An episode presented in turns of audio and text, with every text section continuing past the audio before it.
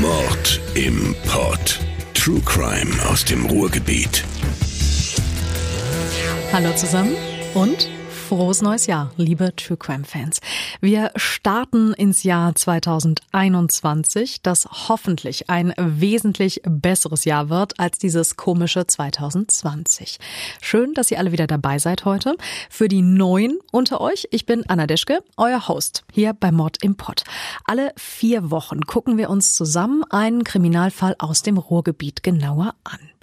Der Fall, mit dem wir ins neue Jahr starten heute, ist einer der bekanntesten Mordfälle Deutschlands. Der Täter war bei seinem ersten Mord selbst gerade mal 15 Jahre alt. Mit 19 landete er vor Gericht. Im Verlauf dieses Falls, da wurde vor allem eine Frage aufgeworfen und auch heftig diskutiert. Ist das Monster von Grund auf monströs? Oder wird es erst durch die Umstände zum Monster gemacht? Machen die Bedingungen den Mörder? Hat die Gesellschaft das Monster herangezüchtet. Final beantworten werden wir diese Frage heute nicht, aber wir werden uns annähern und schauen, welche Antworten auf diese Frage bisher gefunden wurden. Bevor wir loslegen, noch eine kurze Triggerwarnung. Wir werden in dieser Folge über den sexuellen Missbrauch von Kindern reden. Am 21. Juni 1966, das ist ein Dienstag, wird ein junger Mann in Langenberg bei Essen festgenommen und in Handschellen von der Polizei abgeführt. Unschuldiges Babyface, höfliches, adrettes Auftreten, so wirkt der Verhaftete auf die Beobachter der damaligen Zeit. Die Vorwürfe gegen den 19-Jährigen aber sind monströs. Er soll innerhalb von gerade mal fünf Jahren vier kleine Jungen im Alter von acht bis 13 Jahren in eine Höhle gelockt, sie dort vergewaltigt, ermordet und die Leichen der Kinder zerstückelt haben. Der Name des Mannes, der diese Verbrechen begangen haben soll, ist Jürgen Bartsch. Die Presse wird ihm einen anderen Namen geben. Der Kirmesmörder. Ich lese euch einen FAZ-Ausschnitt von Juni 1966 vor, also kurz nach der Verhaftung. Der 19-jährige Metzgergehilfe Jürgen Bartsch aus Langenberg hat gestanden, in den Jahren 1962 bis 1966 vier schulpflichtige Jungen missbraucht und ermordet zu haben. Gegenüber dem ersten gab sich Bartsch am 31. März 1962 auf dem Kirmesplatz in Essen-Huttrop als Detektiv aus. Er versprach dem Jungen einen Auftrag, den er bezahlen wollte. In einem Stollen erschlug er das Kind mit einer Schreckschusspistole, die er später fortwarf. Die Leiche verscharrte er im Stollen. Erst am 5. August 1965 will der Kirmesmörder sein nächstes Opfer gefunden haben. Bartsch berichtete, er habe den Jungen mit nach Langenberg genommen. Unweit vom Stollen hielt er an und fesselte den Jungen, ehe er ihn schließlich im Stollen erwürgte. Die Leiche verscharrte er erst am 14. August 1965 mit dem leblosen Körper seines nächsten Opfers. Dieses Kind wurde von Bartsch ebenfalls im Lieferwagen vom Kirmesplatz zu dem Stollen transportiert, hier dann mit Steinbrocken erschlagen. Einen vierten Jungen erwürgte Bartsch in dem Stollen. Seine Leiche verscharrte er nur oberflächlich und bedeckte sie mit Steinen und Holzbalken. Obenauf legte er die Kleider seines Opfers. Zitat Ende. Diesen Zeitungsausschnitt, den findet ihr auch in einem Buch, das ich für diese Folge unter anderem für meine Recherchen benutzt habe. In diesem Buch sind zahlreiche Originalbriefe des Täters, also von Jürgen Bartsch, zu finden. Das heißt, Selbstbildnis eines Kindermörders ist von Paul Moore der Journalist Moore, der hat den Fall Bartsch damals von Anfang an begleitet. Im Laufe seiner Recherchen, da ist ihm allerdings die journalistische Distanz ein wenig abhanden gekommen. Moore, der hatte nach der Verurteilung von Bartsch angefangen, ihm Briefe zu schreiben und Bartsch hatte geantwortet. Der erste Brief, der kam am 23. Januar 1968 bei Paul Moore an. Insgesamt dauerte die Korrespondenz der beiden Männer neun Jahre. Wie sich aus der Einleitung des Buches entnehmen lässt, sah Moore in Bartsch so eine Art Spiegelbild in dem er sah, wie er selbst unter Umständen leicht hätte werden können. Er schreibt, dass er unendliches Mitleid mit ihm hatte. Und Bartsch ihn als eine Art Vaterfigur sah. Also ähm, daraus wird schon klar, die beiden, die hatten eine sehr enge Beziehung zueinander entwickelt. Das war nicht mehr nur das journalistische Interesse. Das schreibt Moore auch selbst. Mit dieser Information im Hinterkopf, da lässt sich das Buch aber als durchaus spannende Quelle nutzen für unseren Fall heute. Die vier Opfer von Jürgen Bartsch waren Klaus Jung, acht Jahre alt, Peter Fuchs, 13 Jahre alt, Ulrich Karlweis, elf Jahre alt, Manfred Grassmann, elf Jahre alt. Die Frage, die über dem Prozess schwebte im Jahr 1967, war die nach dem Warum. Warum tötet ein junger Mann beim ersten Mord selbst gerade mal 15 Jahre alt kleine Jungen? Um eine Antwort darauf zu finden, haben Reporter und auch Gutachter nach Anhaltspunkten in Jürgen Bartschs Lebensgeschichte gesucht. Und genau das werden wir jetzt auch tun. Am 6. November 1946 wird Jürgen Bartsch in Essen geboren. Damals heißt er noch Karl-Heinz Sadroczynski. Er ist ein nicht eheliches Kind. Seine leibliche Mutter Anna Sadroczynski stirbt kurz nach seiner Geburt an Tuberkulose. Eine Ersatzmutter für das Baby gibt es erstmal nicht. So verbringt er die ersten elf Monate seines Lebens im Krankenhaus, in der Obhut der Krankenschwestern. Dazu schrieb Bartsch später in einem Brief an Moore, wenn ich Krankenhausluft rieche, wird mir sofort schlecht und ich muss mich hinlegen. Vielleicht hat es ein wenig damit zu tun, dass ich von Anfang an im Krankenhaus gelebt habe. Sein späterer Anwalt, der sagte dazu in einer TV-Doku des SWR aus dem Jahr 2000, dass Bartsch entwurzelt aufgewachsen sei. Er habe im Krankenhaus keine feste Bezugsperson gehabt. Einige Monate nach seiner Geburt kommt dann Gertrud Bartsch, Ehefrau des wohlhabenden Essener Fleischers Gerhard Bartsch, in dasselbe Krankenhaus, um sich einer Totaloperation zu unterziehen, also einer Hysterektomie. Teile der Gebärmutter werden bei dieser Operation entfernt. Danach konnte Frau Bartsch natürlich keine Kinder mehr bekommen, obwohl das Ehepaar gern Kinder wollte. In dieser aufwühlenden Phase, da lernt das Ehepaar dann im Krankenhaus den kleinen blonden Jungen kennen. Sie wollen eigentlich ein Mädchen, lassen sich aber überreden und adoptieren den kleinen Jungen. Nach elf Monaten zieht Karl-Heinz zu seinen neuen Eltern nach Langenberg bei Essen, das ist heute Felbert Langenberg, und wird von den Eheleuten Bartsch ab sofort Jürgen genannt. Sein neues Zuhause in Langenberg ist nach außen die perfekte heile Welt. Wiesen, Weiden, Bäche, Wälder, kleinbürgerliche Idylle. Die Familie lebt in der Siedlung Glaube und Tat in der Finkenstraße 4. Ein hübsches kleines Zweifamilienhaus. Innerhalb des Hauses der Familie bleibt aber schnell nicht mehr viel von der heilen Welt übrig. Frau Bartsch ist offenbar eine Art Putzteufel. Sie ekelt sich vor den Exkrementen von Jürgen und überlässt das mit dem Windelnwechseln wohl lieber bezahlten Hilfskräften. Von Bekannten heißt es, das Baby habe immer wieder Blutergüsse gehabt. Herr Bartsch soll einem Freund Folgendes erzählt haben. Sie schlägt das Kind, ich ertrage das nicht mehr. Jürgen Bartsch wird später im Gefängnis von Paul Mohr sehr ausführlich zur Beziehung zu seinen Eltern befragt. Über seinen Vater schreibt er, er sei ein herzensguter Mensch mit rauer Schale, der seine Gefühle schlecht zeigen kann. Seine Mutter beschreibt er wie folgt. Ich glaube, dass sie gut ist, aber etwas zu aufbrausend und heftig. Sie ist sehr selbstbewusst, ihre Erziehung ist zu streng, ein Kind wird dabei nicht unabhängig, sie ist der Herr im Haus.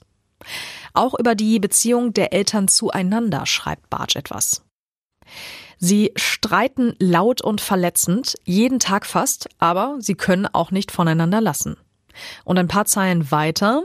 Ich kann mich nicht erinnern, mit meinen Eltern jemals richtig gespielt zu haben, wie andere Kinder. Es war eben gefühlsmäßig mehr als kalt bei uns.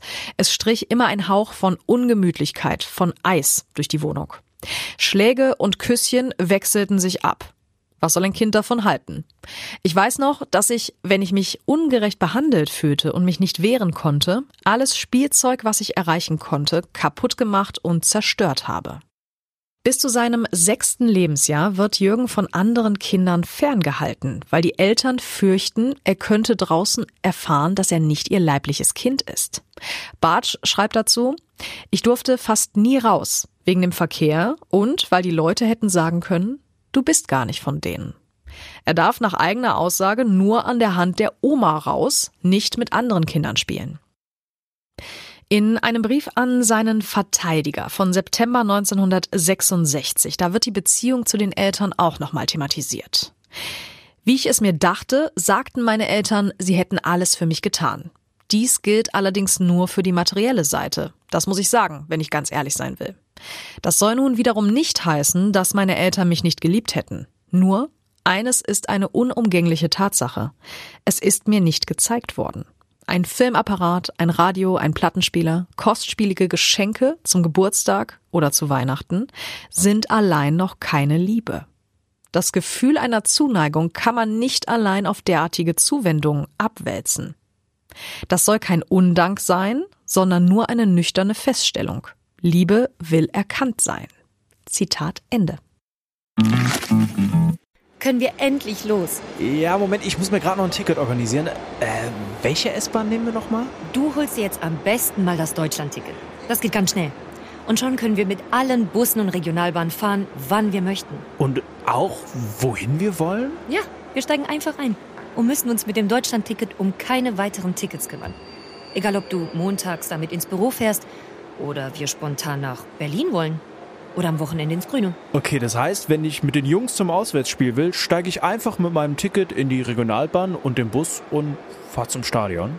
ja, ganz genau. Aber jetzt geht's erstmal zum Shoppen in die Stadt. Und? Wann möchtest du losfahren? Jetzt informieren unter bahn.de slash Deutschlandticket.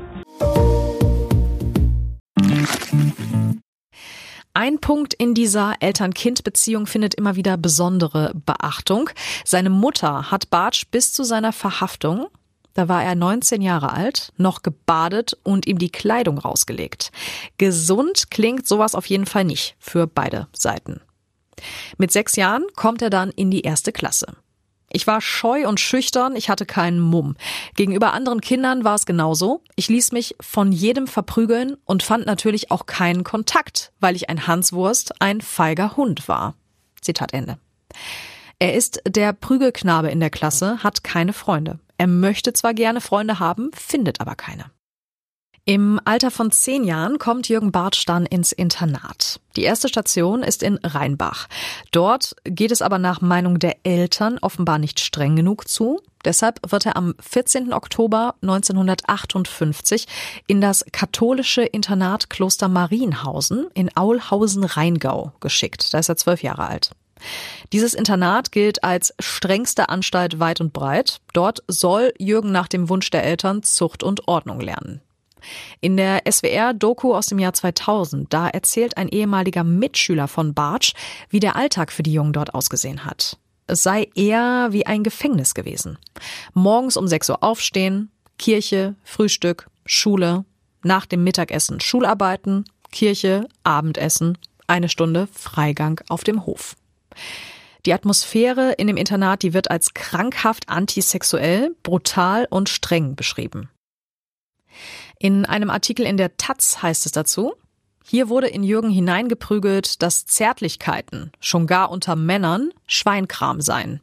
Doch jener Pater, der am meisten prügelte, verging sich an Jürgen Bartsch, als dieser mit schwerem Fieber im Bett lag. Hierzu gibt es auch einen interessanten Artikel im Generalanzeiger aus dem Jahr 2000. Ich lese euch da auch einen Ausschnitt vor. In Pater Pütz erlebt der stille Junge einen Seelsorger, der ihn vor Frauen warnt, Sexualität verteufelt, tagtäglich über die schwere Sünde der Onanie spricht, die direkt nach Mord komme und ihn als Bartsch im Zeltlager hohes Fieber bekommt, mit in sein Bett im Gasthof nimmt und missbraucht. So jedenfalls schilderte es Bartsch später auf der Anklagebank. Der schizophrene Umgang mit Sexualität in der reinen Männergesellschaft ist die eine Seite. Die andere ist die von Brutalität und Sadismus geprägte Heimerziehung. Im Berufungsprozess treten fünf Jungen auf, die Bartschs Berichte bestätigen. Die Patres schienen nur zu unterrichten, wenn sie nicht gerade mit Verprügeln beschäftigt waren sagt ein Zeuge aus. Von Pater Pütz wird berichtet, dass er ohne erkennbaren Grund mit Stöcken zuschlug, bis ihm Schaum aus den Mundwinkeln trat. Vor allem während der Proben des Schulchors. Ein Zögling bezeichnet den Priester gar als Satan im geistlichen Gewand. Soweit der Artikel aus dem Generalanzeiger. Die Staatsanwaltschaft hat demnach auch gegen diesen Pater ermittelt, wegen Unzucht mit Abhängigen und Sadismus in der Erziehung. Die Ermittlungen werden aber 1972 ohne Ergebnis eingestellt. Der Pater wird dennoch aus der Jugendarbeit entfernt und als Seelsorger ins Kloster und Altenheim St. Joseph in Meckenheim geschickt. Ein ehemaliger Mitschüler von Bartsch sagt in der SWR TV-Doku, dass er davon überzeugt ist, dass die Grausamkeiten des Paters der Auslöser für die Taten bei Bartsch gewesen seien. Auch die bereits verstorbene Psychoanalytikerin Alice Miller sah Bartsch als Opfer von vielen tragischen Verkettungen. Ein schwerwiegendes Glied in dieser Kette soll auch laut Alice Miller dieser Pater gewesen sein. Im Jahr 1961, Bartsch ist mittlerweile 14 Jahre alt, kehrt er aus dem Internat zurück nach Hause. Ab 14 Jahren war es schon so, dass mich die 8- bis 10-Jährigen interessierten und die Gleichaltrigen überhaupt nicht, schreibt er über diese Zeit. Zum ersten Mal auffällig wird Bartsch, als er im Juni 1961 einen jüngeren Nachbarsjungen zu sexuellen Handlungen zwingt. In einem Spiegelartikel aus dem Jahr 66, also kurz nach der Verhaftung, heißt es dazu, Jedenfalls erstattete der Langenberger Malermeister Reinhard B. kurz nach der Rückkehr Bartschs aus dem Internat im Juni 1961 Anzeige gegen den Schlachterlehrling, weil dieser Becks Sohn Frank, damals zwölf, unter dem Vorwand, er wolle ihm altes Kriegsgerät zeigen, in den Stollen an der Hegerstraße gelockt und dort belästigt habe. Zitat Ende. Der Vater dieses Jungen wird von Jürgens Eltern wohl mit Geld beschwichtigt, die Anzeige wegen Körperverletzung eingestellt. Bartsch entwickelt jetzt immer sadistischere Fantasien, die er dann nach und nach auch in die Tat umsetzt. Er spielt an kleinen Jungen aus der Nachbarschaft herum, lockt sie in den nahegelegenen Wald, zwingt sie, sich auszuziehen, prügelt auf den nackten Hintern der Jungen ein. Auch ans Töten denkt er schon, denn einen geeigneten Tatort hat er bereits gefunden, den alten Stollen an der Hegerstraße. Bartsch geht in dieser Zeit ab 1961 zur Berufsschule, macht eine Metzgerlehre in Altenessen und lebt weiter bei seinen Eltern. Ob er da Freunde gefunden hat in der Berufsschule, Menschen in seinem Alter, er schreibt dazu an Moore, mit den anderen Lehrlingen hatte ich keinerlei Kontakt. Ich hatte es inzwischen aufgegeben, Kontakte zu suchen. Ich interessierte mich nicht mehr dafür. Seine Freizeit verbringt Bartsch im Kino, auf der Kirmes oder im Hallenbad. Jetzt bin ich allerdings ins Hallenbad gegangen, schon mit sexuellen Gedanken, um mir Jungs so ein bisschen anzugucken. Ich glaube, ich hatte noch keinen richtigen Plan, aber mir war jetzt schon bewusst, dass ich sie gerne sehe. Ich habe sie beim Umziehen und so weiter beobachtet. Die sexuellen Gedanken mit Kindern werden in dieser Zeit immer heftiger. Das hier schreibt er dazu an Mohr. Das war meiner Meinung nach regelrecht zwanghaft. Ich konnte das nicht verhindern, dass das praktisch jeden Abend kam. Danach war ich immer ganz fertig. Auch das Gewissen meldete sich. Aber erst danach also wenn die sexuelle Erregung nicht mehr da war. Danach fantasierte ich das genaue Gegenteil, aus einem Schuldgefühl heraus. Ich träumte davon, einen Beruf zu haben, wo ich Kinder pflegen und ihnen helfen würde. Wir befinden uns jetzt kurz vor dem Moment, ab dem Bartsch gezielt auf die Suche nach Opfern ging. Vorher möchte ich aber noch einen Aspekt erwähnen, den ich recht spannend finde. Das Thema Tierquälerei und Blut. Wir haben hier beim Mord im Pott schon über einige Serienmörder gesprochen, die die, ich nenne sie mal, klassische Laufbahn hatten. Dazu gehörte das Quälen und Töten von Tieren in der frühen Kindheit. In den Gedärmen rumstochern, das Blut an den Händen fühlen. Unter anderem bei dem Rhein-Ruhr-Ripper Frank Gust hatten wir das Thema. Los ging es bei ihm mit einem Meerschweinchen. Bei Jürgen Bartsch, da verhält sich das anders. Der macht eine Metzgerlehre, aber meine Arbeit gefiel mir nicht besonders, weil ich den Beruf nicht liebte. Das Blut und so weiter stieß mich ab. Auch Kälberschlachten, da drückte ich mich oft vor. Er hat nach eigener Aussage auch nie Tiere gequält. Bei meinen Taten hat mir das Blut nie etwas ausgemacht. Im Gegenteil sollte es ja sogar sein. Aber ansonsten war es ganz anders. Als Kind konnte ich überhaupt kein Blut sehen wo der Trieb begann, mit 14, 15 Jahren. Vorher war das Töten noch nicht nötig, also auch kein Blut. Es ist der 31. März 1962. Jürgen Bartsch streift über eine Kirmes an der Ribbeckstraße in der Essener Innenstadt. Heute wird er, selbst gerade mal 15 Jahre alt, zum ersten Mal töten. Vor dem ersten Mord hat Bartsch schon einen anderen Jungen mit in die Höhle gebracht. Dazu schreibt er Moore Folgendes. Auf dem Porscheplatz in Essen habe ich ihn gefunden und mit meiner Pistole bedroht. Er war so eingeschüchtert, dass er ohne weiteres mitkam. Das war eine scharfe 9 mm Pistole, aber ohne Munition. Ich habe Munition nie gehabt, nur für die Schreckschusspistole. Ich hatte diese Pistole für 30 Mark von einem anderen Jungen aus der Siedlung gekauft. Mit dem Jungen fuhr ich dann im Bus. Wir fuhren praktisch bis zur Höhle, ich immer hinter ihm mit der Pistole unter meiner Jacke. Am Eingang der Höhle habe ich ihn reingestoßen. Wir standen in der Höhle und da hat mich auf einmal der Mut verlassen. Ich habe mir beinahe in die Hose gemacht. Es ist mir richtig schlecht geworden. Ich dachte bloß, raus. Auf der anderen Seite der Hegerstraße habe ich ihm gesagt, hier hast du eine Mark, mach, dass du wegkommst. Man hat nie rausgefunden, wer dieser Junge war, den Bartsch noch lebend aus der Höhle weglaufen ließ. Der achtjährige Klaus Jung sollte an diesem 31. März nicht so ein Glück haben.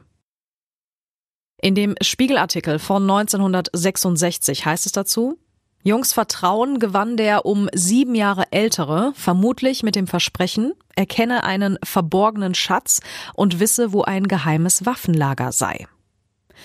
Bartsch steigt mit dem kleinen Klaus in den Bus und fährt mit ihm zur Höhle. Dort erschlägt er den Jungen mit dem Kolben einer Gaspistole und vergeht sich an der Leiche. In den Briefen an Paul Moore behauptet Bartsch später, dass er nach diesem ersten Mord einen echten Schock bekommen habe. Ich habe mich ehrlich bemüht, davon loszukommen, schreibt er ihm. Diese erste Tat, die beichtet er sogar einem Priester. Dieser Priester tut nichts. Später in der Gerichtsverhandlung, da hat er sich auf das Beichtgeheimnis berufen. Bis zum nächsten Mord vergehen drei Jahre. Dazu wieder ein Ausschnitt aus den Briefen.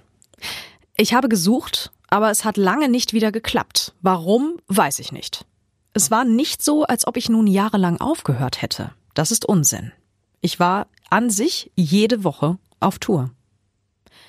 Mittlerweile ist Bartsch 18 Jahre alt und hat den Führerschein gemacht. Das erweitert seinen Aktionsradius. Er kann jetzt den Firmenwagen seines Vaters nutzen.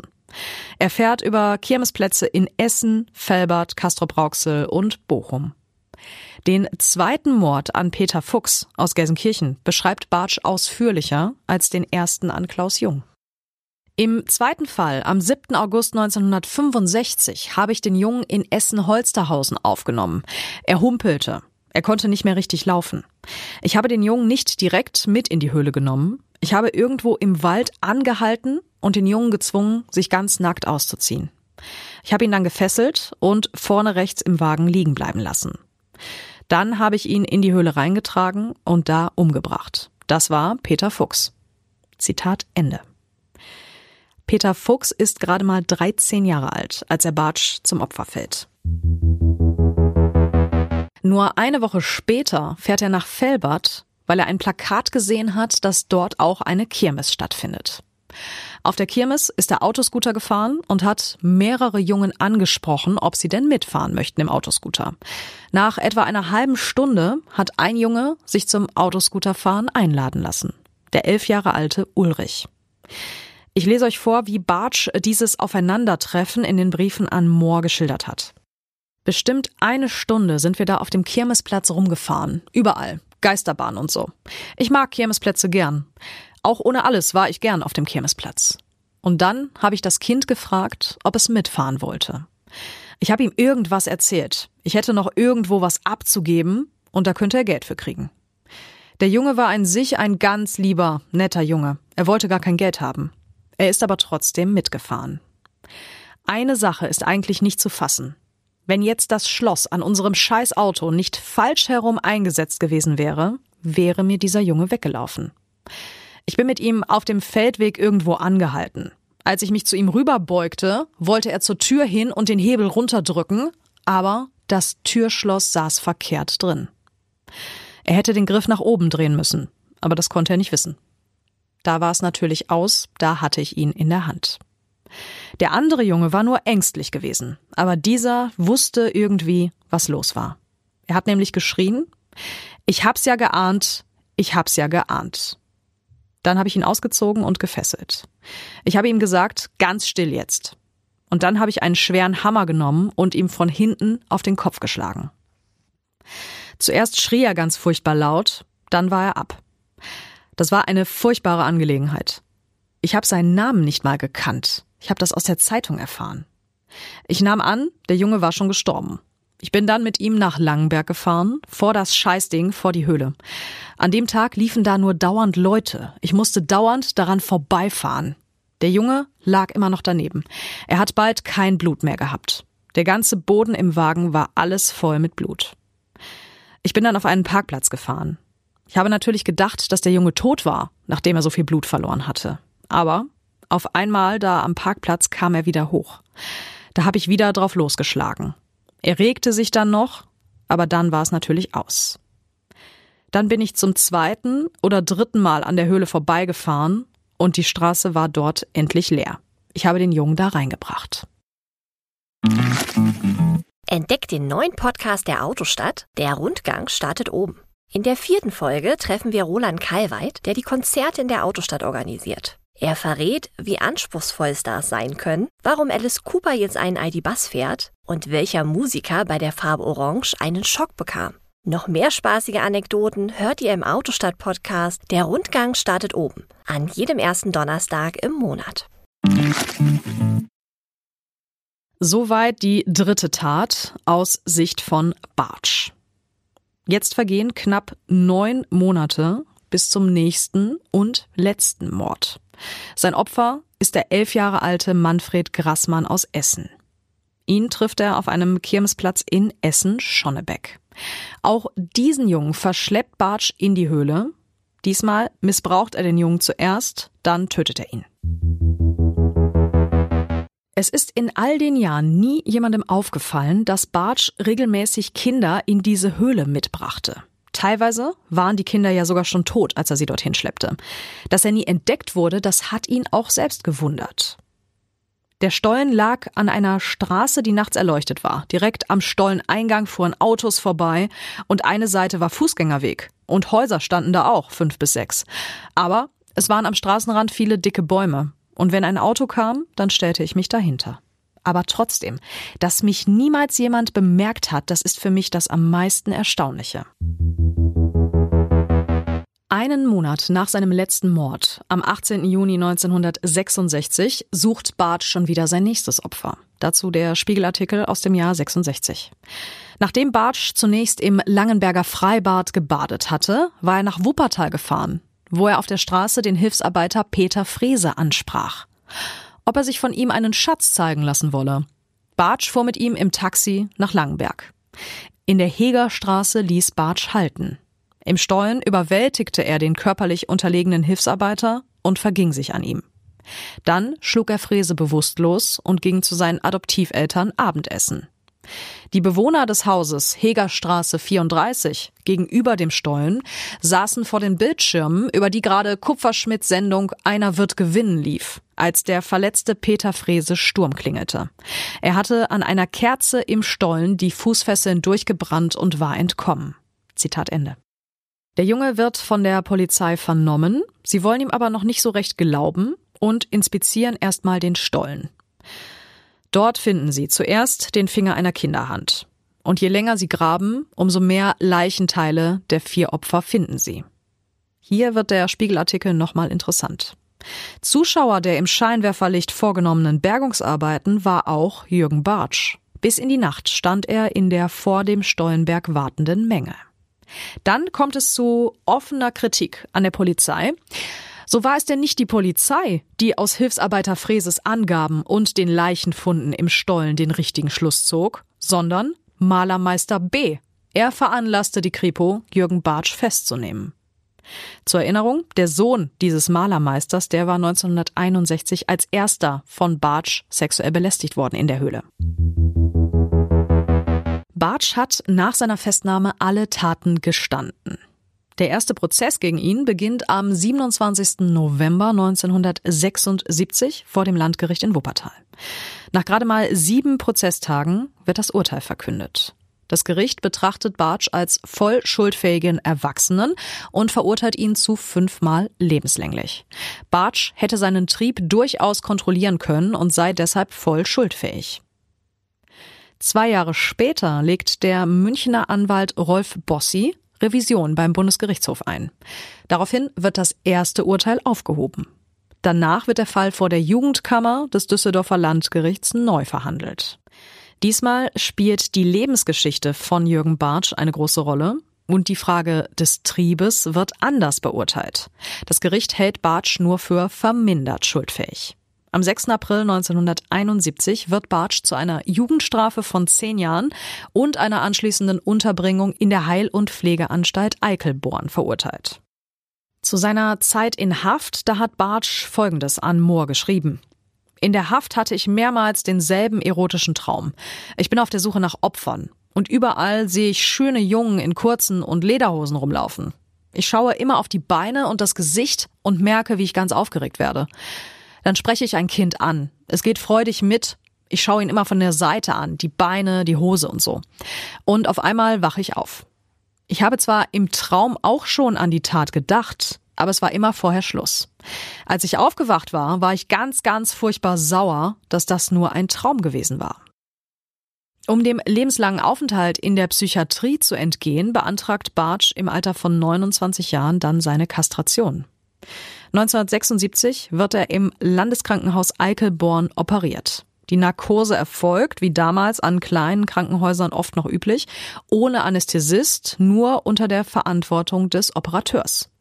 Bei der Narkose kommt es zu einer Verwechslung zweier Chemikalien. Bartsch erleidet nach der erfolgreichen Operation einen tödlichen Kreislaufzusammenbruch.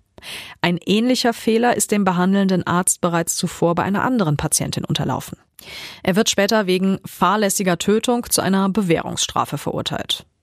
Jürgen Bartsch wird in Essen ohne Angabe von Namen oder Lebensdaten im Familiengrab bestattet. Und das war sie auch schon wieder, die neue Folge Mord im Pott. Wenn ihr das Buch mit den Briefen von Jürgen Bartsch auch mal lesen möchtet, ich habe euch die Infos dazu in die Show Notes gepackt.